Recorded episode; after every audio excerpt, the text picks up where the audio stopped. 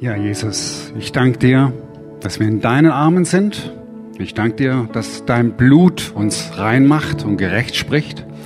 Ich danke dir für diesen Sonntagsgottesdienst, wo wir uns hier zusammen treffen.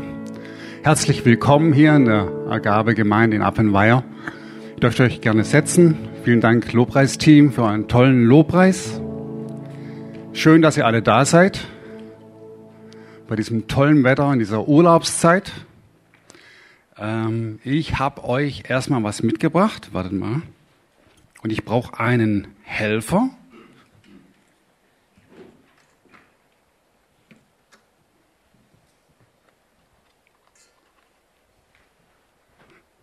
So, jetzt habe ich's. Schön, dass du da bist. Sieht man mich? Ja, man sieht mich. Wunderbar. Das Thema heute ist deine Identität. Wer bin ich? Und dieses Thema liegt mir seit langem auf dem Herzen. Ich bewege es sehr. Und ähm, da ist äh, viel, wirklich äh, viele, viel Stoff drin, wenn man sich damit beschäftigt. Ähm, ich brauche als allererstes mal, oder ich fange mal so an, wer von euch kann sagen, ich bin ein Sohn Gottes oder eine Tochter Gottes? Gebt mal die Hand, wer kann das sagen?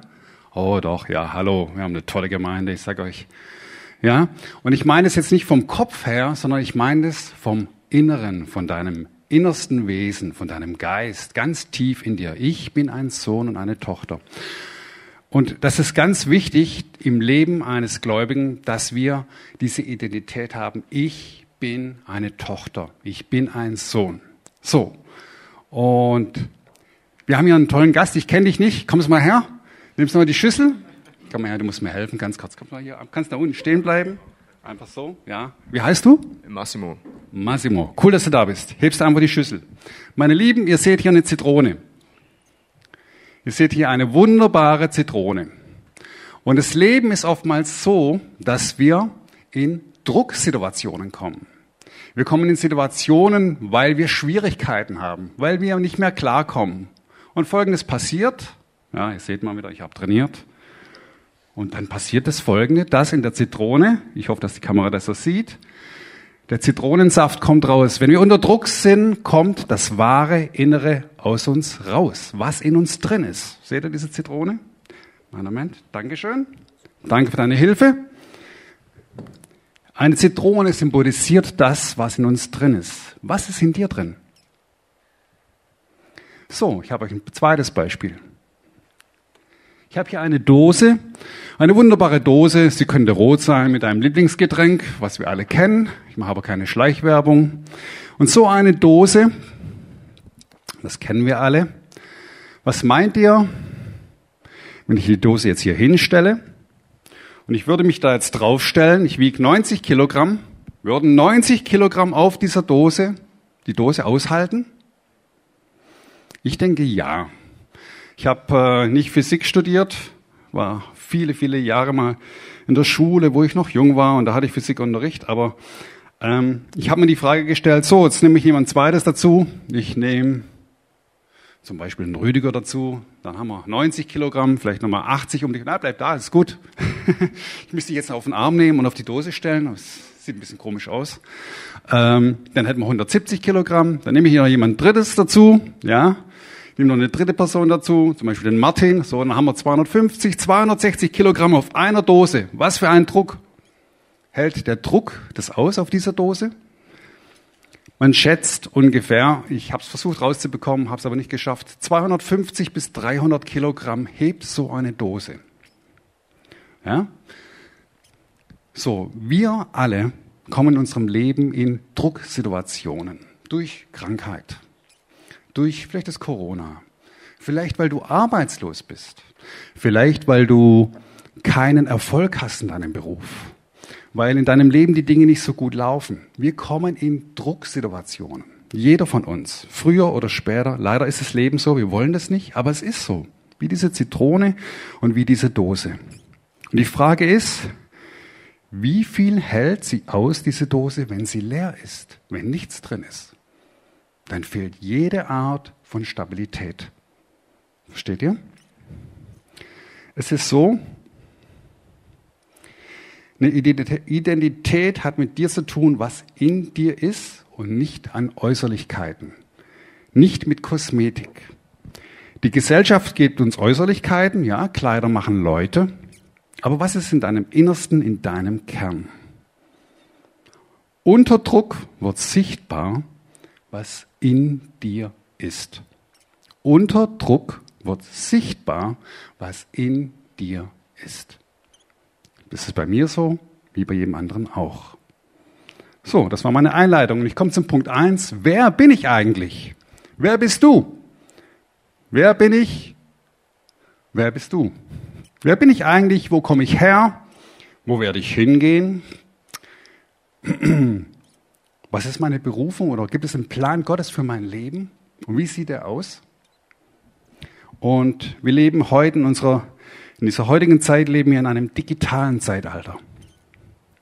Und wir können unglaublich viel lernen. Wir können ein Wissen uns anhäufen durchs Internet. Ja, wir können äh, studieren an der Universität, uns ein spezielles Wissen aneignen. Wir können Medizintechnik, ich habe mal ein paar Sachen aufgeschrieben, Betriebswirtschaft. Wir können Tiere äh, studieren, wie die Tiere ticken. Menschliche Verhaltensweisen, wie der Mensch so tickt, Pädagogik. Wir können ein menschliches Wissen haben, das so groß ist. Und das ist enorm groß, so dass wir auch in unserer heutigen Zeit ja Spezialisten brauchen. Ähm, aber wir alle suchen oftmals etwas bewusst oder unbewusst nach dem, wer bin ich eigentlich? Wir tun viele Dinge im Leben und manchmal fragt man sich, warum tut man das? Also die, das natürliche Wissen kann dir keine Antworten geben, wer bin ich? Wenn man außerhalb von Gott nach Antworten sucht, dann bekommst du auch nicht die richtige Antwort. Ein Wissen außerhalb von Gott ist auch ein Leben außerhalb von Gott. Also ich habe da eine Schlussfolgerung. Also wenn du Gott persönlich nicht kennst, so kannst du selbst ja nicht wissen, wer du bist, weil er ist ja der Schöpfer. Gott ist ja dein Schöpfer, der hat dich gemacht, genau so individuell wie du bist. So einzigartig. Mit den Macken und Kanten. Ne? Die haben wir ja alle. Wir haben alle unsere Macken und Kanten. Wir sind nicht immer stark und heavy drauf. Manchmal sind wir auch schwach und uns fällt schwer im Leben manchmal durchzukommen. So, wer bin ich eigentlich? Diese Frage müssen wir uns stellen. Ich komme zum Punkt zwei und wir wollen uns zusammen eine Bibelstelle anschauen. Wir müssen nämlich und das ist der Schlüssel für jeden Menschen, für jeden. Ob groß, klein, egal welche Hautfarbe, egal wo du herkommst, aus welchem Land, das ist der Schlüssel. Wir schauen uns die Bibelstelle an, bitte. Hier steht geschrieben, alle denen, die Johannes 1, Vers 12, alle, die ihn aber aufnehmen, und an seinen Namen glauben, gibt er das Recht, Gottes Kinder zu werden. Ich lese noch den einen Vers weiter. Sie wurden dies weder durch ihre Abstammung noch durch menschliches Bemühen noch durch ihre eigene Absicht, sondern dieses neue Leben kommt von Gott. Dieser Vers 12 steht, alle, die ihn aufnehmen, die Jesus aufnehmen in ihrem Leben, denen gibt er ein Recht, Gottes Kinder zu werden. Wir haben alle denke ich hier, Jesus angenommen in unserem Leben und wir haben ein Recht. Wisst ihr das? Und was für Rechte haben wir? Wir kommen gleich drauf.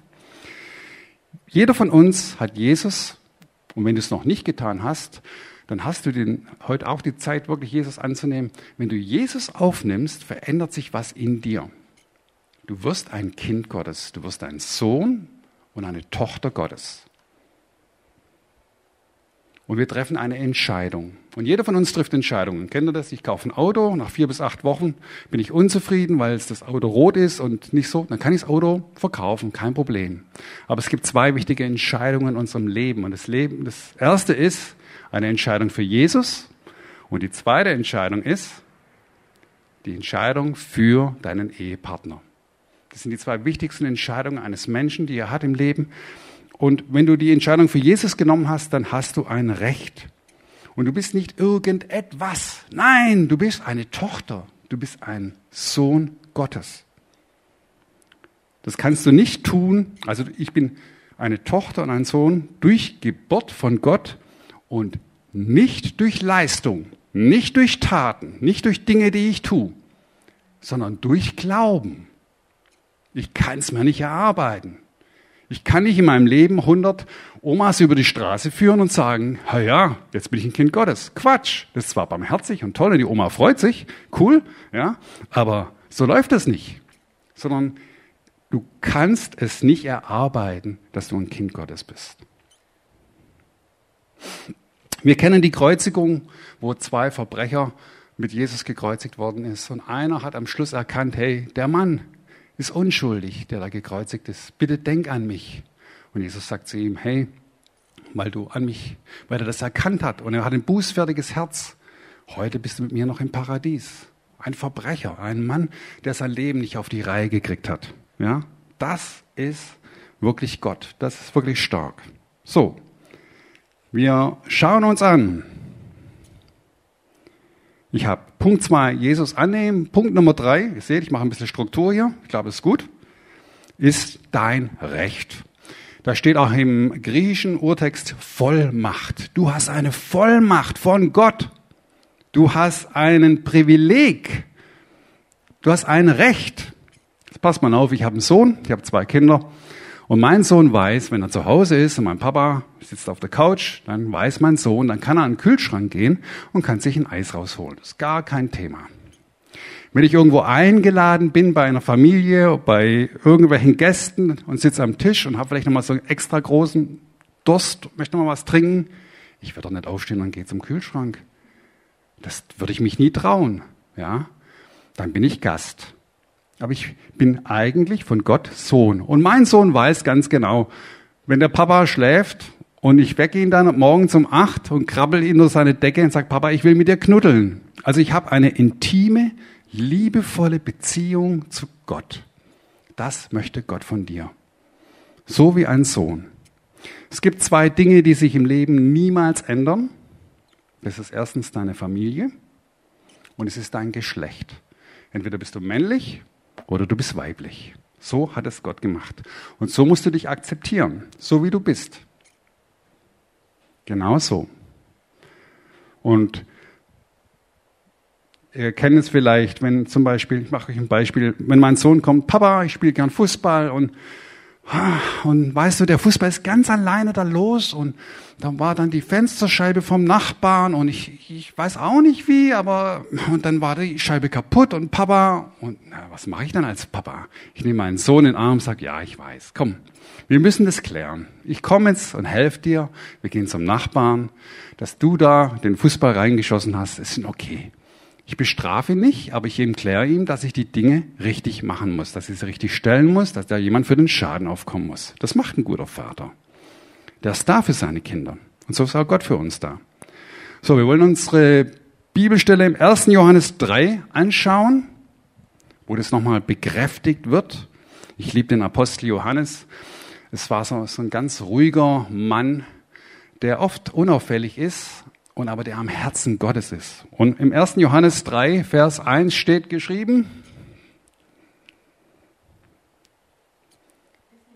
ist nicht da. Gut, dann habe ich's. Seht, was für eine Liebe unser himmlischer Vater uns geschenkt hat, nämlich, dass wir seine Kinder genannt werden. Was für eine Liebe hat unser himmlischer Vater, dass wir seine Kinder genannt werden. Du bist ein Sohn und eine Tochter Gottes. Und das macht das ganze Leben viel einfacher, viel entspannter. Ja, du kannst eine tiefe Beziehung bekommen. Oft ist so eine Beziehung so eine Sache, weil eine Beziehung braucht ein bestimmtes Grad an Pflege. Das ist nicht oberflächlich. Und wir müssen diese Position annehmen, dass wir ein Sohn und eine Tochter sind. Wisst ihr, es gibt so viele Menschen, die in Krisen und in Katastrophen sind, die äh, wirklich in ihrem Leben suchen, lassen sich tätowieren zum Beispiel. Ich habe nichts gegen Tattoos, aber von Kopf bis Fuß tätowiert und suchen nach Anerkennung eigentlich. Hier bin ich, ich, schön, ich sehe schön aus, ich bin cool, ich bin ja, ich bin lässig. Aber was ist innen drin in dem Menschen? Was, was bewegt ihn? Was ist seine Motivation? Also deine Identität ist, eine Tochter zu sein und ein Sohn Gottes. Also, Gott ist in dir und du in Gott. So, dein Recht. Es geht hier um das Thema Recht, deine Vollmacht, die du hast. Ein großes Thema. Deine Identität ist ein Platz und Position in der geistlichen Welt, weil wir Geist sind. Und dadurch hast du Vollmacht, Autorität. Ich möchte euch ein Beispiel geben. Autorität heißt, ich stelle mich auf die Straßenkreuzung wie so ein Polizist und mache Stopp. Das Auto kommt mit 80. Habe ich gegen 80 eine Chance? Nee, das Auto fährt mich um, da bin ich platt. Aber wenn ich da stehe und weiß in meiner Position, ich bin eine Tochter, ein Sohn Gottes und sage Stopp im Namen Jesus in meinem Gebet, hier hört's auf, so geht's nicht weiter. Ich rufe den Frieden Gottes aus. Ich rufe die Versorgung Gottes aus. Ich bete, wo Krankheit ist, ich bete, dass Gesundheit kommt, dass der Himmel geöffnet wird. Versteht ihr? Wir haben eine Autorität von Gott bekommen. Hört ihr mich, was ich sage? Ihr habt eine Autorität bekommen im Gebet. Ihr könnt Dinge verändern. Gottes Wille ist das, dass ihr ein Recht, eine Vollmacht habt, ein Privileg habt, Dinge zu verändern im Gebet. Zum Guten, zum Segnen, zum Freisetzen. Die können eine Stecknadel hören hier. Aber ihr seid da. Das ist gut. Ja? Dann kommt dann auf einmal so ein Seniorenbiker mit 50 Kilometer. Kennt ihr die Seniorenbiker? Das ist unglaublich, die E-Biker, die klingeln nicht mal immer und schießen an dir vorbei. Aber du könntest auch sagen, jetzt bildlich, geistlich gesprochen, stopp! Wir müssen unsere, es ist ein Lernfeld, unsere Autorität und Vollmacht, die wir haben, wir müssen damit lernen, umzugehen und anfangen zu beten für die Bereiche, wo wir zuständig sind. Hör, das ist ganz wichtig. Versuch nicht irgendwo für andere Sachen zu beten, die dich nichts angehen, ja? Fang an, für deine Familie zu beten, für deine Kinder, für deinen Oma und Opa. Bet für deine Arbeit. Bet für dein Umfeld. Versuch nicht rumzustochen geistlich irgendwo mit einer Autorität irgendwo. Dann hast du ein Problem. Ja? Da, wo Gott dich gesetzt hat, in dem Rahmen, fang an zu beten. So, du hast ein Recht auf den Segen Gottes. So, ich muss das leider im Kurzdurchlauf machen. Du hast ein Recht auf die Versorgung Gottes in deinem Leben, in allen Bereichen. Du hast ein Recht auf den Frieden Gottes, einen tiefen, übernatürlichen Frieden Gottes, der über den Umständen ist. Das ist dein Recht als Tochter und Sohn Gottes. Du hast einen Schutz, einen göttlichen Schutz hast du von Gott gegeben, einen Schutzengel, vielleicht sogar mehrere, ich merke manchmal, mir sind mehrere Engel. Ich ärgere mich, dass ich sie nicht sehe, aber sie sind da. Ich spüre sie. Ja, und ich liebe das. Ich liebe diese Gegenwart, wenn ich da an. Manchmal bewege ich mich so ganz leicht irgendwo, wo ich meine, da könnte einer sein. So, also ich bin so ein Freak. Ich liebe das, wenn, wenn, wenn ich spüre, wie Gott da ist und wo vielleicht irgendwo ein Engel steht und seine Kraft da ist. Das ah, finde ich klasse. Also das tut mir so. Da bin ich hungrig danach. Wir haben ein Recht auf Vergebung aller Schuld und Sünde von allen Fehlern, die du machst, allen Bockmist, den du machst, allen Schrott, den du machst.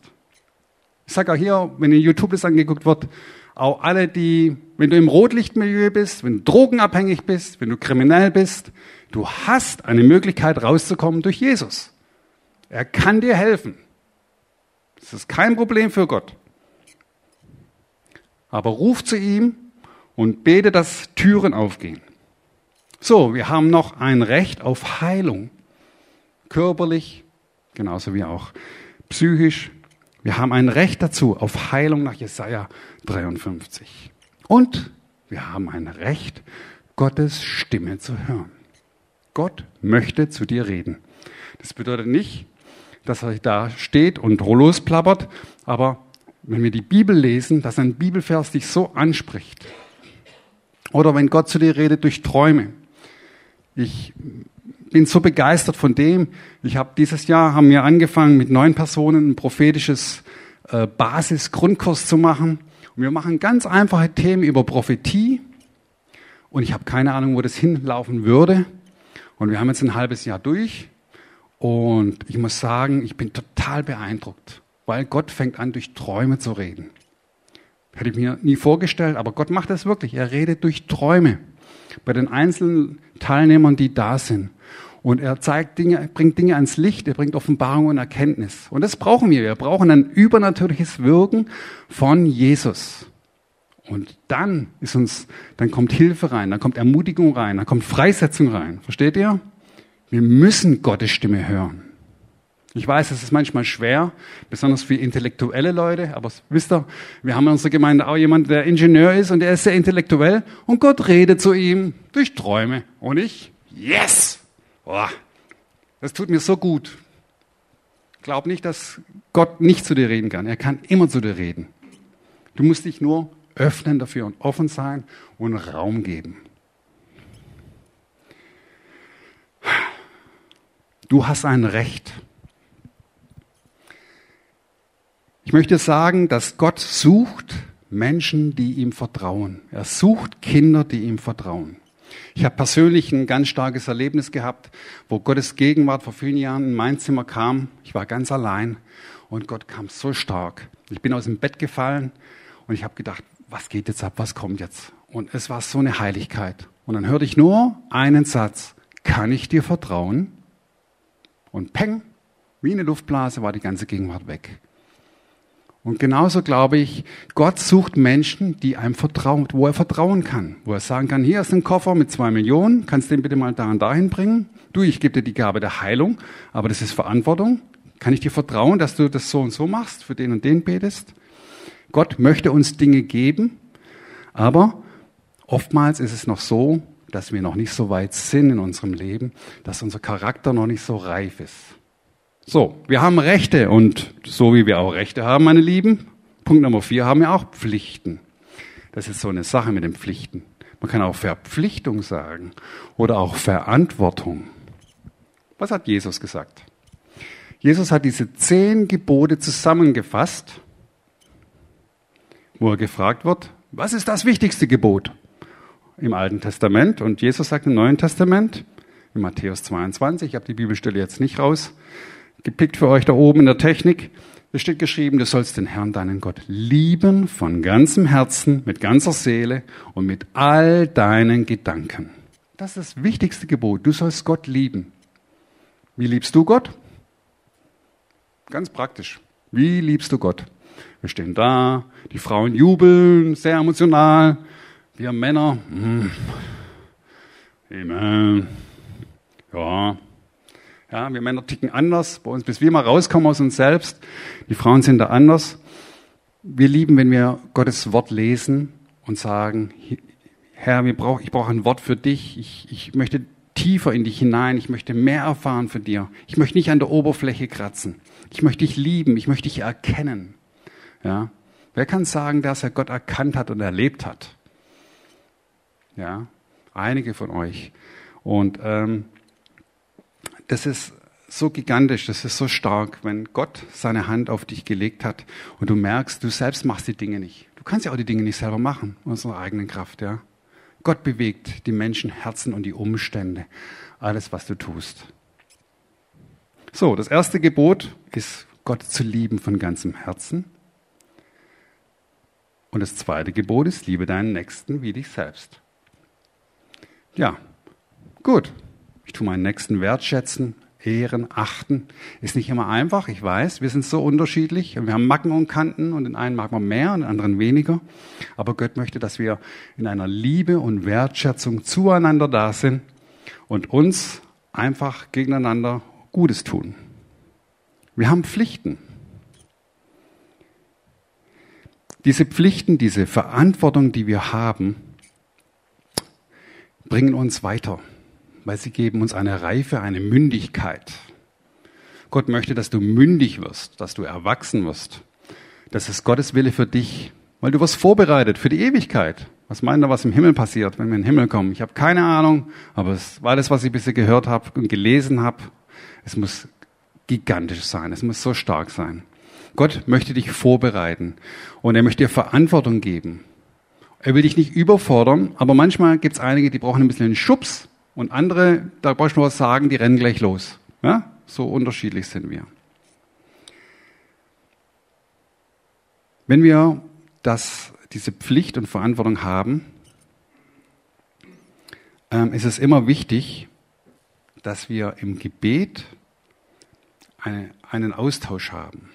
Eine Gebet ist Zeit zu nehmen für Gott. Das ist wichtig, dass wir nicht einfach nur selber aktiv werden. Und ich liebe diese Bibelstelle in Offenbarung 3. Haben wir die? In Vers 20.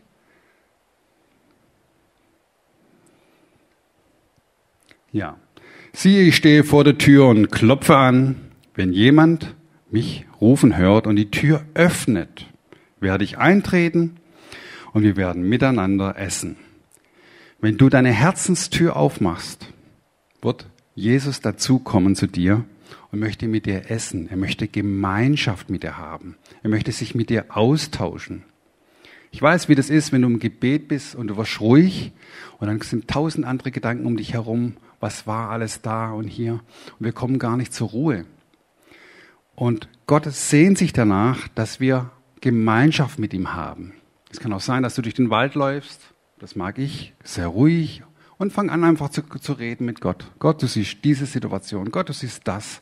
Du siehst meine Arbeit. Du siehst, was los ist mit meinen Kindern. Ich liebe meine Kinder. Sie sind wunderbar. Sie werden Teenager. Ich liebe meine Kinder. Voller Leben. Wow. Ich komme an meine Grenzen, aber ich liebe sie. Und ich segne sie. Und ich möchte ein guter Papa sein, als schwer. Ah, okay. Aber Papa, Vater Himmel, du gibst mir die Kraft und das richtige Wissen, wie ich richtig umgehe mit ihnen. Ja? Gott hat genau das Richtige für dich. Wir haben eine Verantwortung und eine Pflicht. Und es ist so, dass es auch gut ist, habe ich so einen extra Punkt, dass wir Ermahnung bekommen über bestimmte Dinge in unserem Leben.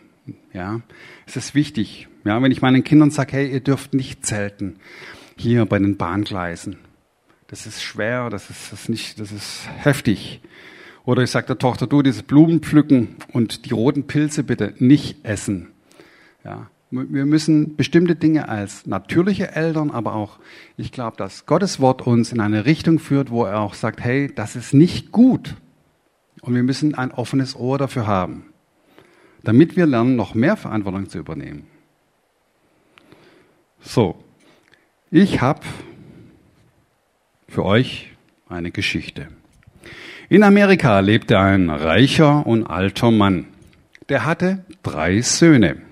Wie das so ist, stirbt der reiche Mann irgendwann, hat ein Testament gemacht und in diesem Testament steht geschrieben, dass seine drei Söhne jeder 10.000 Dollar in seinen Sarg legen sollen. Das ist echt merkwürdig. So, was will ein toter Mann mit 10.000 Dollar von jedem Sohn? So, der erste Sohn sagt, oh, ich habe Medizin studiert.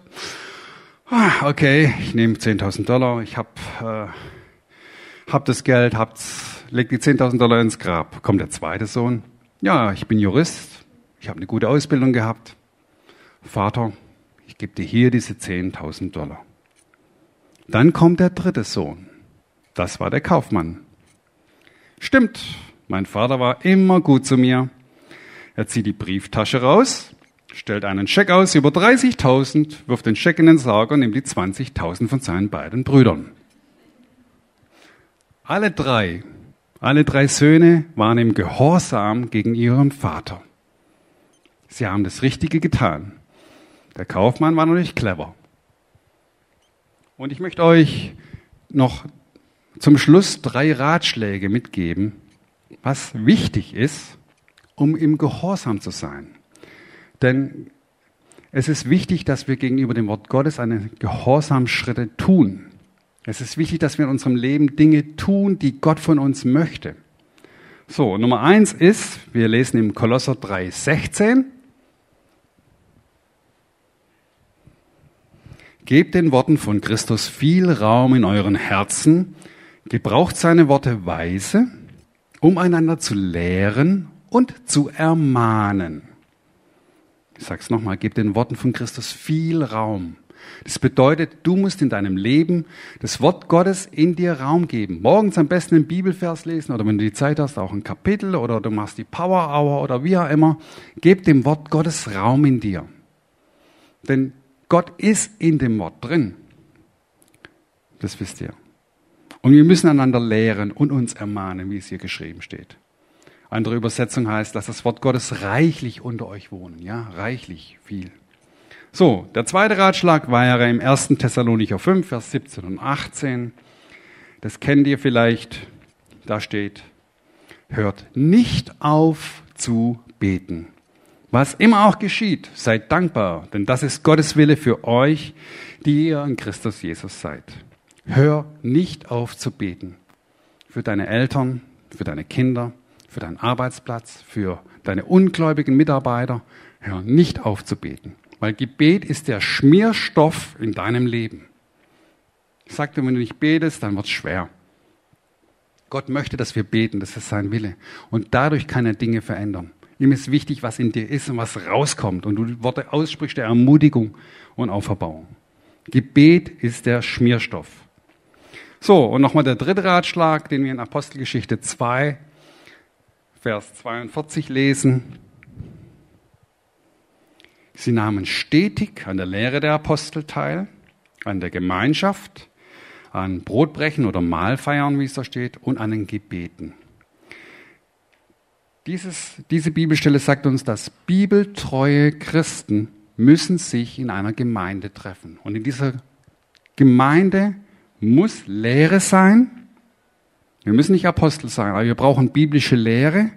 Wir brauchen Gemeinschaft, miteinander Austausch. Wir wollen das Abendmahl feiern und auch zusammen beten. Das ist, was in einer, wirklich in einer Gemeinde sein soll. So. Deine Identität ist, dass du eine Tochter Gottes bist. Das ist Gottes Wille. Deine Identität ist, dass du ein Sohn bist, sein Sohn bist. Ich möchte es mal zusammenfassen. Deine Identität definiert uns und bildet das Fundament unseres Lebens. Deine Identität ist das, was uns bleiben würde, wenn, man uns alles wegnehmen würde. Stell dir vor, dein Haus wird weggenommen, dein Geld wird weggenommen, dein Ehepartner, alles wird dir weggenommen. Was bleibt?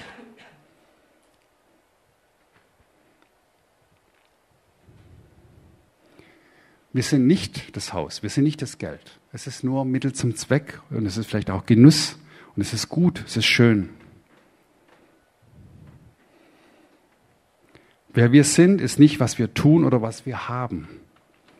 Deine Identität ist also das, was dich auszeichnet und dich ausmacht. Und der Vater im Himmel hat eine bedingungslose Annahme.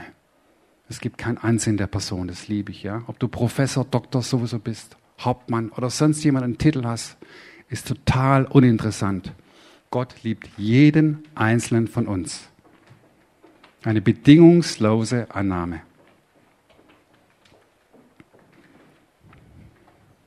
Ja, cool, dass das Lobpreisteam kommt.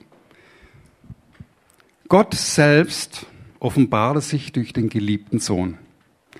Und nicht als ich bin der König der Könige, ich bin der. Ja, ihr kennt die Marvel-Filme und die alle und diese großen Helden.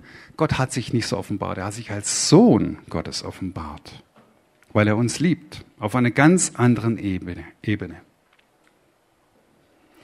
Äußere Umstände ändern nichts an deiner Identität, aber deine Identität verändern deine Umstände.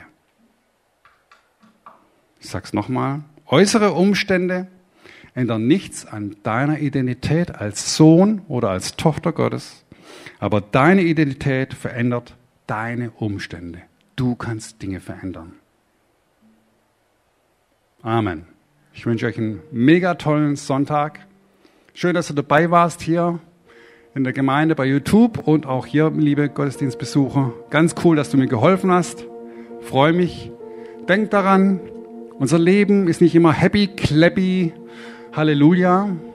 Wir kommen im Leben in Drucksituationen wie diese Zitrone, wie diese Dose. Und Gott hat einen Weg für uns, er hat einen Plan für uns. Er möchte mit uns gehen in eine Richtung und wir müssen offen sein für Gottes Stimme. Wir müssen offen sein für seinen Willen und Ich segne euch alle im Namen Jesus, dass ihr einen mega tollen Sonntag und eine Woche vor euch habt. Und bis zum nächsten Mal. Amen.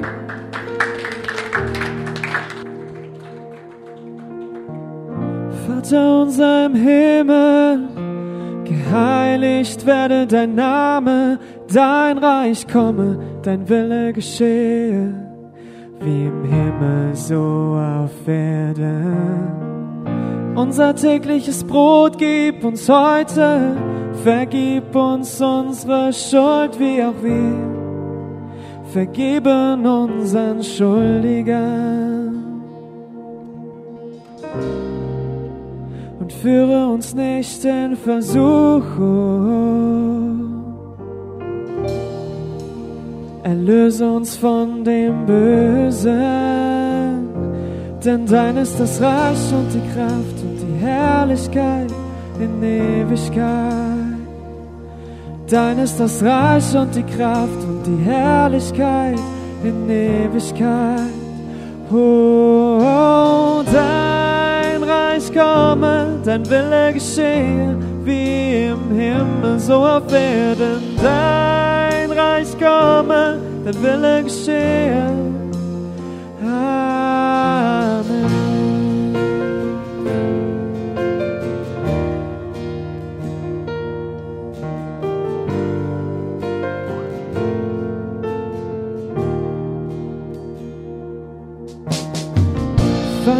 Unser im Himmel, geheiligt werde dein Name, dein Reich komme, dein Wille geschehe, wie im Himmel so auf Erden. Unser tägliches Brot gib uns heute, vergib uns unsere Schuld, wie auch wir vergeben unseren Schuldigern. Und führe uns nicht in Versuchung, erlöse uns von dem Bösen. Denn dein ist das Reich und die Kraft und die Herrlichkeit in Ewigkeit. Dein ist das Reich und die Kraft und die Herrlichkeit in Ewigkeit. Denn dein ist das Reich und die Kraft und die Herrlichkeit in Ewigkeit. Dein ist das Reich und die Kraft und die Herrlichkeit in Ewigkeit. Oh, dein Reich komme, dein Wille geschehe, wie im Himmel so auf Erden. Dein Reich komme, dein Wille geschehe. Ein Reich komme, dein Wille geschehe, wie im Himmel, so auf Erden. Dein Reich komme, dein Wille geschehe. Ah.